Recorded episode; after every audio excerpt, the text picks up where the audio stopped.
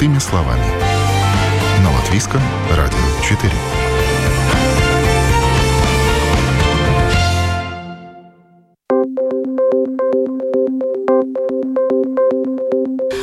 Доброе утро. В студии Юлия Петрик. В эфире программа «Простыми словами».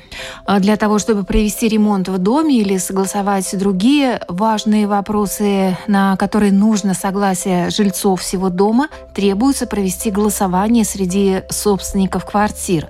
Подписи собирают обычно во время организованного собрания жильцов. Нередко собрать кворум для голосования не удается. В эпоху удаленки похоже, что очные мероприятия уходят понемногу в историю. В прошлом году Сейм принял поправки к закону о квартирной собственности.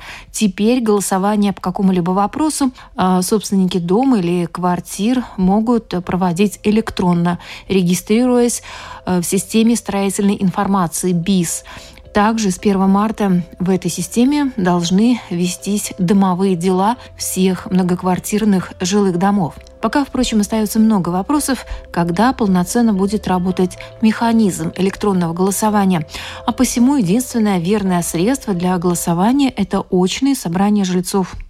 О том, как принимаются решения о проведении работ, сколько нужно голосов жителей на проведение тех или иных работ в доме, почему у больших управляющих компаний механизм принятия решений о проведении ремонтных и других работ отличается от подхода малых компаний или товариществ собственников жилья, об этом поговорим в первой части программы. Но во второй части затронем актуальную проблему панельных домов «Плесень», которая часто появляется там, где сыро. Разберемся, почему в этом году, в этом отопительном сезоне жалоб на проявившуюся на стенах плесень стало больше. И выясним, что делать, чтобы не допустить появления плесени, как с ней бороться, если грибок в квартире уже завелся. И в этом мне поможет специалист в области управления жилым фондом. В студии Латвийского радио четыре Алексей Гончаров, руководитель обслуживающей дома компании «Пронда». Доброе утро. Доброе утро. Ну и так, как я уже упомянула, мы сейчас поговорим о том, как проходит процесс голосования жильцов дома для того, чтобы принять какое-либо решение о ремонте, реновации и других работах данного конкретного дома, владельцами которого являются жильцы квартир. То есть здесь много, конечно, нюансов. Сейчас мы пытаемся выяснить некоторые моменты, чтобы было понятней. Э, насколько я понимаю, Алексей, у нас люди не очень-то активные в плане участия в собраниях.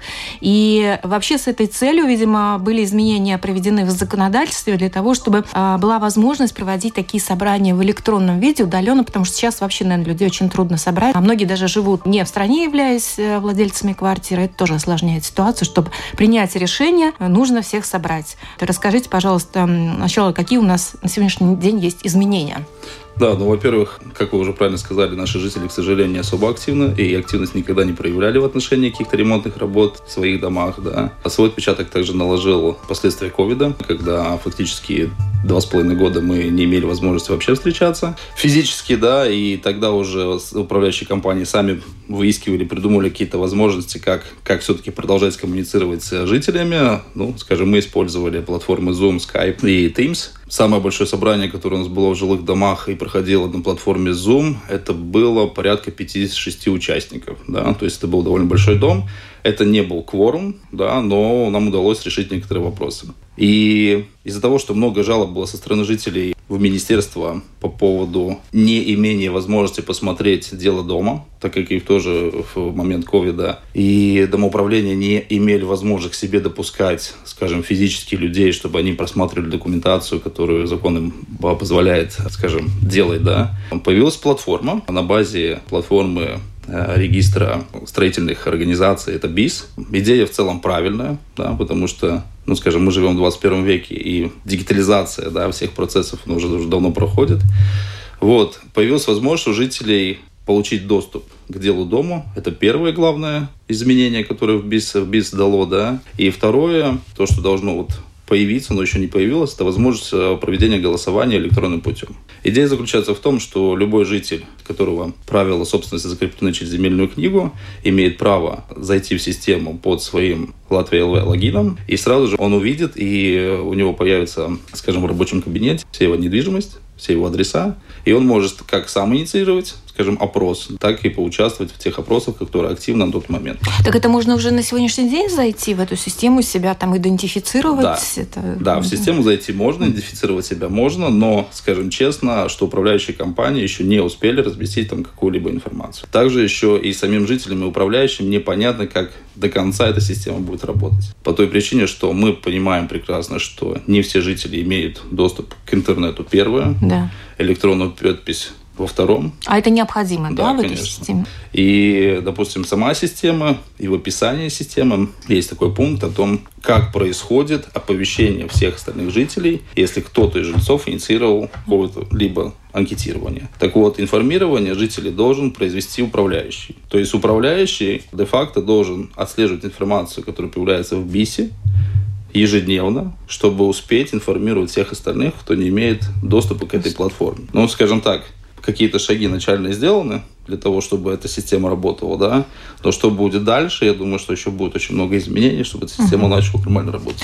А вообще сегодня уже применяется вот эта практика электронного голосования? Просто собрание в электронном виде, какая-то фиксация этих подписей, помимо включения в систему БИС? Ну, скажем честно, нет. Нет, да? да то есть, это пока э- только разговоры, да, все? Это разговоры, но главное, что есть уже начальные шаги да. для этого, да, потому что до сегодняшнего момента, пока не появилась платформа, даже юридически не было возможности провести электронное голосование. Да? То Понятно, есть у нас да. сейчас есть уже какой-то прецедент, у нас есть платформа, в которой теоретически это можно делать. Дальше, уже доходя до практики, я думаю, что там каждая управляющая компания будет иметь какой-то свой подход, да, чтобы раскачать эту массу жителей, чтобы все-таки их заставить или мотивировать каким-то образом в эту систему зайти и работать с ней. Потому что по факту это, это такая большая си ар эм-система, идея глобальная, очень правильная, да, то есть она в дальнейшем будет показывать и периодичность каких-либо проверок технических, да, то есть она будет выскакивать напоминания там, для управляющей компании. Да. То есть там будет опубликоваться вот эта информация да, о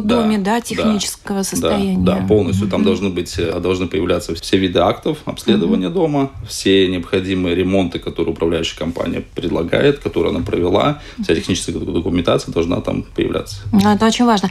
По идее, эта система заработала с первого марта по да. закону, да? Она требует, видно, тестирования, доработок еще как-то в ходе проб и ошибок. Ну, знаете как, на самом деле эта система работает уже с прошлого года. В да. принципе, с прошлого года мая, если не ошибаюсь, до первого марта это был переходный период. Переходный. Юридически, да. Но по факту мы же все понимаем, что если закон говорит, что нужно с первого мая, с первого марта начать работать, то вот с первого марта все и начали пытаться работать, да. Я скажу честно, я готовился к сегодняшней передаче, да, и вчера зашел тоже в БИС и посмотрел свою недвижимость, но там информации ровно счетом ноль. Кроме адреса, кадастриального номера и номера земельного участка. То есть та информация, которая, скажем, автоматически с первого числа появилась в системе, вот она mm-hmm. там есть. Так а что там должно быть дополнительно? БИС подразумевает, что в системе должно быть электронно доступно дело дома. Дело дома и, скажем, обязательные части дела дома, они прописаны в законе об управлении. Это, в первую очередь, это договор об обслуживании. Второе – это техническая документация дома. Дальше – протоколы всех голосований последних принятых решений и также информация, которую управляющий считает необходимой поделиться mm-hmm. жителями на свое усмотрение. А голосования предыдущие, которые да. проводились, допустим, очно, да, то есть в ходе собраний каких-то? Ну, закон сейчас подразумевает, что до первого марта, скажем, все протоколы собраний, которые были проведены до первого марта, управляющий на свое усмотрение размещает. Mm-hmm. Но в период с первого марта, в течение четырнадцати дней после принятия решения, протокол должен появиться. Ну и вот как должна, по идее, работать эта система голосования? То есть есть какая-то инициатива, она да. размещается, и тогда да. уже жители там голосуют по ней да. за или нет, да. и вот это упрощает, в общем-то. Значит, она работает как, ну, простая система оповещения, да, то есть э, любой житель имеет право зайти в свой личный кабинет, там есть кнопочка «Разместить», э, mm-hmm. «Начать опрос», да, то есть он там описание делает вопроса, расставляет наверняка какие-то пункты там «за» или «против», и дальше это, это сообщение уходит всем жителям, которые прикреплены к этому дому. Проблема заключается в чем? Что не все пользуются системой.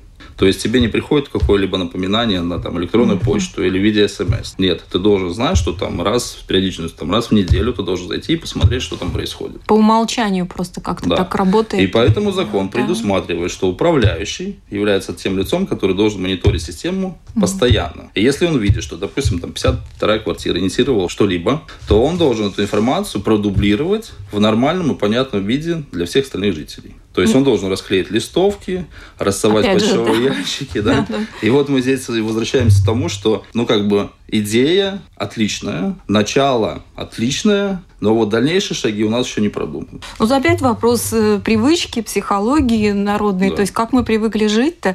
Давайте теперь еще, может быть, про собрание. Почему нас так трудно собрать? И вот как раз мы еще до эфира с вами поговорили, обсуждали тему, и вы сказали, очень важен сезонный фактор вот этот вот, да, то да. есть как вот людей вообще собрать на собрание, чтобы принять какое-то решение. Но есть такое, да, что как раз сейчас начинается активная пора собраний для всех домоуправов, потому что исторически принято встречаться во дворах домов, да, мы понимаем, что зимой это довольно проблематично, наши бабушки, дедушки, они мерзнут и не хотят долго находиться на улице, а вопросов за год обычно накапливается довольно много, и, скажем честно, собрание в среднем занимает от двух с половиной до трех часов, да, чтобы обговорить, потому что ну, довольно много говорить. Вот, поэтому активное время собрания управляющей компании начинается с апреля, заканчивается примерно в сентябре, мы встречаемся обычно на улице, это тоже такой, ну, на мой взгляд, пережиток прошлых времен, по той причине, что все-таки основная часть населения все-таки живет в какой-то цифровой среде, да, и опять же, возвращаясь к БИС-системе, да, да, это на самом деле хороший такой мотиватор делать это по-другому, делать чаще, делать качественнее, да, и так далее. И не терять время, да? И не терять время, многие, главное. да, да, возмущаются, что мне тут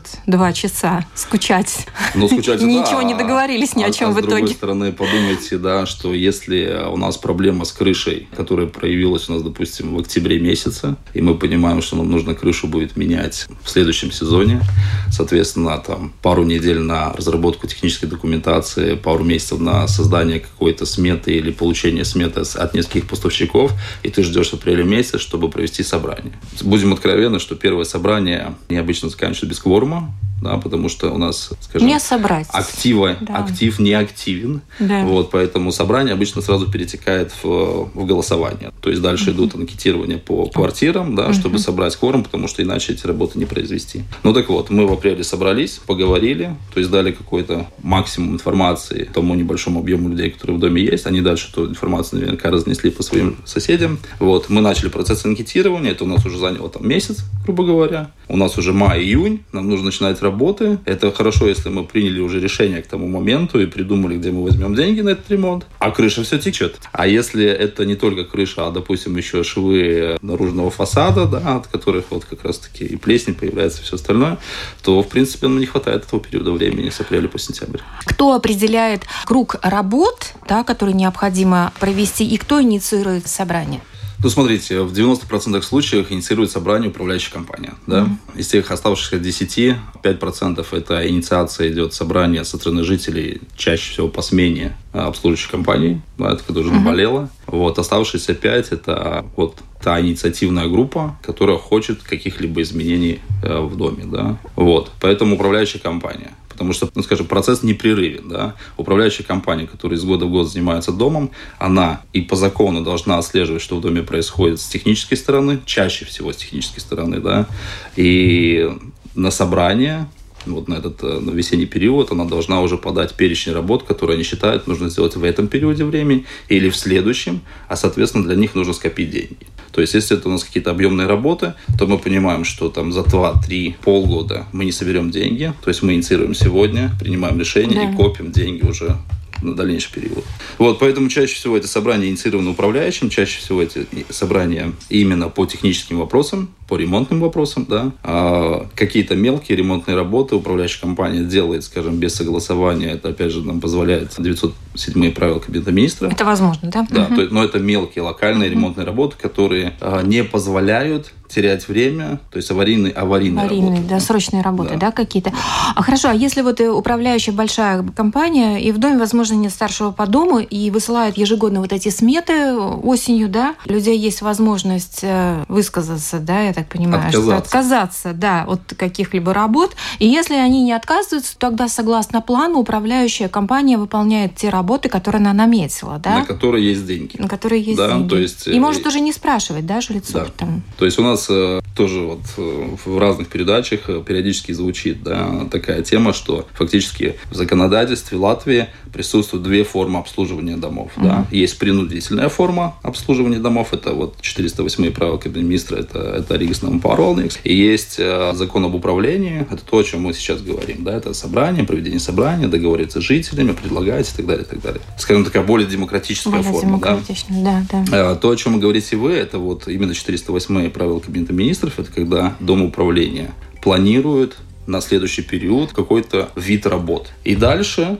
У жителя есть возможность, опять же, в рамках закона отказаться от какой-то части работ или, допустим, запросить дополнительную информацию, но чаще всего отказаться, потому что там срок довольно короткий. А в следующем периоде времени, то есть следующий финансовый год, который идет с первого января по тридцать первого декабря, управляющая компания в рамках того бюджета, который у них есть, эти ремонтные работы должен провести. Но там есть тоже куча нюансов, потому что Rīgas namu pārvaldnieks довольно большая компания, да, и на любой вид работ они обязаны проводить конкурс, закупку, тендер, да. Соответственно, может быть такая ситуация, что, допустим, в вашем доме запланировано замена Замена стояков вентиляции, ремонт вентиляции на следующий, допустим, на двадцать третий год. Но, к сожалению, на двадцать третий год нету ни одного подрядчика, который бы, скажем, в рамках конкурса уже подал свои цены и готов работать. То есть может ситуация быть такая, что они знают, что у них на два миллиона запланировано ремонт вентиляции, подрядчика нет, они сейчас делают конкурс. Конкурс может закончиться без результатов, и, соответственно, вы работу можете в этом году не получить. Переносится да. на другое. Да, то есть они постоянно аккумулируются mm-hmm. и проходят. Но здесь тоже главное понимать, что должен быть в первую очередь бюджет.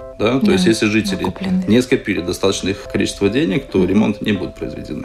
Хорошо, а по поводу вот еще кворума, да, то есть для голосования на разные работы нужно разное количество голосов, да? да. Вот, то есть вот больше половины голосов. Это для каких работ? Для основной массы работ в доме, для основной массы принятия решений, это не только ремонтные работы, хватает пятьдесят плюс один на данный момент. Угу. Да. Для более значительных ремонтных работ, это в основе своей это реновационные работы, требования банков предъявлять две трети голосов. Для чего? Для того, чтобы понимать, что вот все жители готовы это делать. А двадцать пять процентов не готовы? Или их нет вообще? Ну, к сожалению, двадцать пять процентов, скорее всего, это та неактивная группа, которая даже не живет в этом доме, это то, о чем мы говорили в начале, да, и не принимает какой-либо даже маломальской активности в принятии решения. Но платить они все равно будут должны. Да, конечно. В итоге, да? Потому что если на них, как говорится, кредит этот положат, то они будут платить. Коллективное решение, оно для всех. То есть надо было принимать участие в голосовании да, в таком да, случае. Да. Хорошо, а если вот, например, такая ситуация, семьдесят пять да, двадцать пять против, вот в таких ситуациях что делать? Это я по поводу реновации. То есть вот если четверть против реновации, все равно будут реновировать? Конечно. Потому что не нужно забывать, это для меня, как для управляющего, это основная проблема, с которой я сталкиваюсь ежедневно в многоквартирных домах, что жители все еще... не готовы принимать ментально, что они живут в коллективной собственности. И твоя собственность не заканчивается за дверью твоей квартиры или за окном твоей квартиры. Да? Крыша общая, стены общие. И если есть проблема у соседа, то тебе так или иначе придется за это платить. То есть мы не живем в частных домах, мы живем в многоквартирных домах, где твоя квартира – это часть общего имущества. Поэтому и все решения, которые, скажем, принимаются пятьдесят плюс один или двумя третьими голосов, они сайстоши всем жителям этого дома. Хочешь ты или не хочешь. Потому что проблема всегда при принятии любого решения. Крыша, она важна последним этажам, подвал важен нижним этажам, лифт важен верхним и средним. Да. Да, и всегда находится кто-то, кто против всего. Ну, есть те, кому вообще ни до чего нет дела. Да. Видимо, надо как-то, да, менять свою психологию, но это довольно мучительный, долгий процесс. Ну, мы к этому идем сколько лет уже. Да, пока не пришли. Ну и, кстати, по поводу, да, то, что проблемы у каждого этажа свои, да, вот мы плавно сейчас перейдем к другой теме. О новом, непонятном, важном. Простыми словами. На Латвийском радио четыре. Напоминаю, вы слушаете программу «Простыми словами». В студии руководитель управляющей домами компании «Пронда» Алексей Гончаров. Сегодня говорим о процессе принятия решений домом по важным ремонтным работам и о том, как решить проблему, если в доме появилась на стенах плесень. У каждого этажа свои проблемы. У кого-то там холоднее, у кого-то теплее. Зависит от того, где система отопления, какие батареи стоят в доме. Там масса причин. Но, опять же, вот последние дни люди жалуются в сети Facebook, то, что сейчас отопление еще есть, зима заканчивается. Но поскольку в этом году, как они считают, мало топили, у многих пошла плесень. Да. Но э, причину вот именно люди видят в том, что нормативы изменились, да, то есть можно меньше топить, и, собственно, это вызывает, вызывает вот эту вот проблему неприятную. Дома у многих старые уже, да, то есть, может быть, это тоже с этим связано. Вот, Алексей, в чем все-таки проблема? Ведь не только же в температуре воздуха, да, которая поддерживается в помещении. Ну, начнем с того, наверное, что у каждого есть своя комфортная температура, да, и норматив на самом деле изменился в прошлом году. Это связано с тем, что энергоресурсы очень существенно подросли в цене, да, и домоуправления понимали, что, возможно, большая проблема с оплатой счетов, поэтому норматив был изменен, и норматив на данный момент выглядит так, что, скажем, в рабочие часы температура в жилых помещениях должна быть не менее двадцати градусов, в ночные часы восемнадцать градусов. Да? Для чего это сделано? Для того, чтобы именно экономить энергоресурсы потребления в конкретном доме. Дальше, конечно, у наших жителей, у каждого есть своя комфортная температура. Кто-то привык жить в двадцати пяти градусов, кто-то привык жить в девятнадцати. И даже до, скажем, сегодняшнего момента эта проблема существовала. То есть я в управлении уже домов пятнадцать лет. То есть это, это каждая зима. Жарко-холодно, жарко-холодно. Опять же, вы правильно говорите, что системы отопления в домах у нас разные, да, в основе своей это так называемая ленинградская система, да, где разлив идет с верхней точки, то есть основная теплая вода поднимается вверх, и она спускается вниз по квартирам, да, то есть, соответственно, верхние этажи получают больше тепла, нижние квартиры получают меньше тепла, да. Управляющая компания должна сбалансировать систему так, чтобы самые дальние точки от теплоузла получали температуру более-менее одинаковую. Насколько это возможно, ну, там разные есть случаи в домах. Вот, если говорить о вентиляции и о плесени, да, то нужно сначала понимать физику появления плесени, да, из-за чего. Плесень у нас растет там, где влажно, тепло и где нету обмена воздуха. Да. Да. Угу. То есть э, можем представить ситуацию, смоделировать, да, что житель, которому довольно прохладно, который привык, скажем, жить при двадцати пяти градусах, сейчас он получает там свои двадцать один, двадцать. Что он делает? Он, конечно же, реже проветривает квартиру, правильно? Чтобы не выдувать то тепло, которое есть. В принципе, вот эти два фактора, они, конечно же, и влияют на то, что эта, эта плесень распространяется быстрее, появляется в больших объемах и, и, и так далее, и так далее. У, ухудшает комфорт жизни этого жителя. Да. Все-таки и причина есть отчасти в том, что конечно. Понизили температуру конечно. Воздуха в помещении. Отчасти есть, но она не напрямую связана не с техническим напрямую, состоянием да, в квартире, а все-таки более, опять же, с психологическим фактором, который влияет на жизнь самого этого жителя. Опять же, если смотреть вот вот эту э, смоделированную ситуацию, то здесь немаловажно это вентиляция в квартире. Да. да, то, что у нас вот эти пластиковые окна, это тоже да. как бы, да, да, ухудшается, соответственно, вентиляция, да, и... Потому что в советское время, и мы понимаем, что наши дома в основе своей были построены до девяносто третьего года, да, система вентиляции была построена таким образом, что доступ воздуха осуществлялся через оконные проемы, через те щели, которые были в оконных проемах, и через, через двери, да. То есть сейчас, выходя на более высокий уровень энергоэффективности, мы все поставили стеклопакеты, двойные, тройные, да, и мы наглухо закрылись от окружающей среды, и доступ воздуха у нас осуществляется только воздуху, ну, скажем, попадает со стороны улицы. Дальше в это отверстие, ну, там есть много, скажем, опять же, технологических приемов, как этот воздух попадает в помещение. Он подогревается, очищается, или он заходит без очистки, без подогрева и так далее, да. То есть, ну, все зависит от цены, и все зависит от возможностей дома и немного от самой конструкции здания. Да? То есть самое идеальное, это, конечно, система рекуперации. Это когда холодный воздух заходит в систему, вот, смешивается уже с теплым воздухом, очищенным, да, и подается туда в квартиры уже подогретый и чистый воздух. А вот если дом не реновирован, я слышала, что многие делают такие какие-то отверстия, да, да. чтобы шла вентиляция. Это возможно? Это возможно, да. В некоторых случаях здесь, конечно... придется изменять фасадное решение здания. А, то есть это проект, это обязательно принципе, нужно, да? да? Но, Даже чтобы же, как просверлить какую-то дырочку, надо это... Ну, это будет не, не дырочка, это будет да. нормальная дырень. Серьезно? Ну, то есть диаметр сто миллиметров, это примерно... То есть для каждой квартиры, да? Да. О, это прилично, а, да. Желательно даже не, не только для каждой квартиры, а для нескольких помещений. И, значит, это нужен тогда проект, да? Да, конечно. Обязательно. Нужен проект. Mm-hmm. Но то, что... Опять же, возвращаясь к теме вентиляции, теме плесени, да, то есть э, жителям по возможности нужно проветривать свои помещения. То есть в основе своей это все-таки не проблема с отоплением, это все-таки проблема чистого доступа чистого воздуха и смены воздуха в помещениях. То есть влага образовывается в помещениях влага, влага образовывается от, от нас самих, потому что мы дышим и выделяем капельки, капельки влаги, да. Если много растений, я зачастую сталкивался с тем, что люди, не имеющие балкона, это вот именно вот на советской постройке, скажем, белье сушат. Белье сушат в квартирах, да. да. То есть это дает очень большой процент влажности, а при процентуальной влажности выше пятьдесят пять - шестьдесят процентов, то есть грибок – это самое счастье угу. ему там расти. Да. Ну да, кстати, вот эти полотенцесушители, они очень даже спасают. Вот да, в ванных комнатах, да, да, все-таки ситуацию как-то балансируют. А вот в новых домах многих там нету полотенцесушителей, там предлагается подогревающийся пол, но сейчас в эпоху экономии тотальной многие не используют подогрев полов, соответственно, это, да, возможно, причина появления плесени. Конечно, тоже. Я бы своим клиентам предлагал, ну, опять же, конечно, исходя из, из финансовых возможностей каждого конкретного случая, но самый идеальный вариант – иметь в квартире дополнительную сушку белья. То есть это или два в одном, или отдельный аппарат, да, где стиральная машина, и наверху ставится сушка белья. Да. Это самый идеальный вариант, чтобы, ну, скажем, свою недвижимость сохранить в первозданном, скажем, состоянии, да, и избавиться раз и навсегда от проблем вот именно повышенной угу. влажности квартиры. Ну, кстати, вот к чему может привести повышенная влажность? Насколько это опасно? Опасно для здания? Это опасно вообще?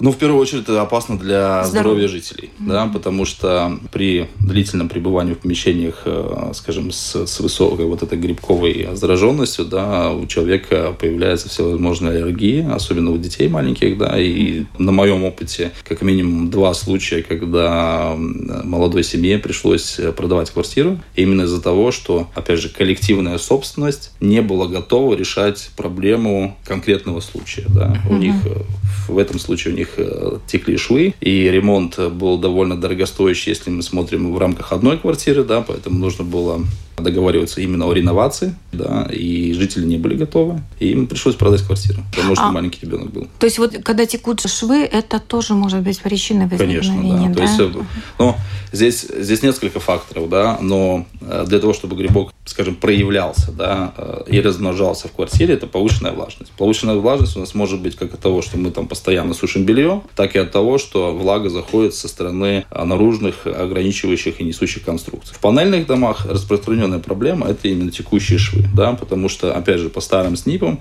швы нужно было проверять, если не ошибаюсь, каждые пятнадцать лет. Вы смотрите, когда дома видите, да, такой шов там идет, где вот эти панели, там есть закладные, они закрыты таким специальным герметиком, внутри там находится такой утеплитель, и каждые пятнадцать лет по снипам нужно было открывать, смотреть, что там происходит, чистить, закрывать назад, да. Ну, мы понимаем, что в современном мире это, это не делается, да, жители не готовы за это платить, поэтому зачастую, да, бывает, что вот именно через эти швы влага проникает. Или же, если у нас кирпичное здание, да, то также эти вот бетонные швы, они тоже имеют свойство терять свою прочность, да, разрушаться именно в перепады температуры, и через эти микротрещины попадает влага в квартиру, по итогу. А если смотреть стену, опять же, смотреть физику проникновения влаги, то влага все время стремится к теплу. Да? То есть, если у нас зимний период, влага из улицы тянется именно в квартиру, и в итоге у нас мокрые стены и повышенная влажность. Ну и конструкции дома от этого, конечно, не лучше. Да, да, да. То есть, если мы смотрим, что в первую очередь, конечно, это здоровье жителей самих, второе – это разрушение конструкции здания. Да? Потому что, особенно в зимний период, когда у нас, вот как сейчас весной были сильные перепады температуры, ночью минус пять, днем плюс десять, да. да, эта влага, она там сидит в этих микро, микропорах, mm-hmm. и она то кристаллизуется, превращается в лед, то она опять начинает расширяться, да. да, и эти трещины становятся больше, больше и больше. А как вообще можно бороться с плесенью? Есть же какие-то средства, уже, наверное, технологии вперед ушли, не только там медный купорос, я не знаю, что там можно делать вообще, чтобы избавить? Хлорка? Нет, ну, смотрите, в первую очередь нужно, наверное, решить проблему проникновения влаги, да, это, потому что нет смысла бороться уже с последствиями, если не решена вопрос причины. Вот, поэтому в первую очередь нужно решить вопрос проникновения влаги, да, и дальше уже можно бороться с плесенью. Довольно дорогостоящий, довольно трудозатратный процесс э, вот именно вот этого вот борения, да, потому что, по сути, квартиру нужно покинуть, а если на стенах есть какие-то обои или там регипс, да, это нужно все снять, добраться до основной стены, да, скажем, до бетонной конструкции uh-huh. или до кирпичной конструкции. И дальше рынок предлагает всевозможные химические средства, которые позволяют этот грибок, скажем, не убить, но затормозить в развитии. То есть его даже убить невозможно? По сути, да. Настолько. По сути, этот грибок в стенах сидит во всех домах, да, когда он начинает проявляться, это просто какой-то внешний фактор сработал как триггер и да. помог ему расти, да. По сути, он внутри находится всегда. Былые времена, вот в прошлые люди даже покидали свои дома из-за да. плесени, просто уходили. Да. Но сейчас есть возможности как-то это, избавиться. Ну, то есть, да, вот эта химическая обработка, которая позволяет, да, это фактически ремонт надо затеять, чтобы избавиться. Причем капитальный ремонт. Да. Сурово, прямо скажем. Да. А по-другому никак, да? По-другому никак. В интернете очень много разных рецептов. Например, вот если есть какая-то небольшая плесень, можно взять соду, уксус, потом мылом смыть, загерметизировать. Ну, это если в ванне, например. Все, избавились. Не знаю, работает или не работает, не пробовала, но вот... Ну, смотрите, всякие... в ванне у нас чаще всего появляются такие мелкие точки плесени, да, на стыковочных швах, там, да, дивана, да. вот раковин, да. да. Это все, конечно, убирается, скажем, ежедневной бытовой химии. Элементарную уборку квартиры никто не отменял, да. Мы же здесь больше говорим о таком проявлении плесени, как... Черная плесень такая, черный да? угол, да, да, да, или нижняя часть, угу. или верхняя часть, или вообще вся стена, да. То есть это немножко разные вещи, угу. да. Так вот, чтобы с внешней стены убрать эту плесень, то реально нужно разобрать, то есть всю обшивку, да, декоративную, добраться до несущей стены. Если там есть какой-то этот апметумс, да, штукатурка, то ее желательно тоже сбить, чтобы добраться до основы, да, то есть таким образом мы можем, ну, скажем, гарантировать себе, что эта плесень не проявится в ближайшие там три-пять лет. Если мы говорим о ванной комнате, ну, пожалуйста, есть различные бытовые химии, да, которыми можно просто угу. помыть это и забыть. А если проблема не столь да, масштабна, то можно купить сушилку для белья, очистить помещение тщательно и как бы не позволять, чтобы это дальше да, появлялось. А если уже так серьезно, угу. ну, тогда искать причину прежде всего. Ясно. Алексей, огромное вам спасибо. Пожалуйста. За столь, да, профессиональный а, рассказ. В студии был Алексей Гончаров, руководитель компании «Пронда», которая занимается управлением домами. Спасибо. Спасибо вам и желаю быть более активными в принятии решений в своих домах. Да, очень надеюсь. Сейчас весна, и мы будем действительно более активны. Спасибо. На этом программа «Простыми словами» подошла к завершению. Сегодня в передаче мы говорили о том, каков процесс принятия решений по вопросам ремонтных и других работ в многоквартирном доме, как проходит голосование и о том, что уже какое-то время есть возможность голосовать через систему строительной информации удаленно. Также обсудили проблему плесени на стенах в квартирах и как с ней бороться. Программу провела Юлия Петрик. До новых встреч в эфире. О новом, непонятном, важном. Простыми словами. На Латвийском радио четыре.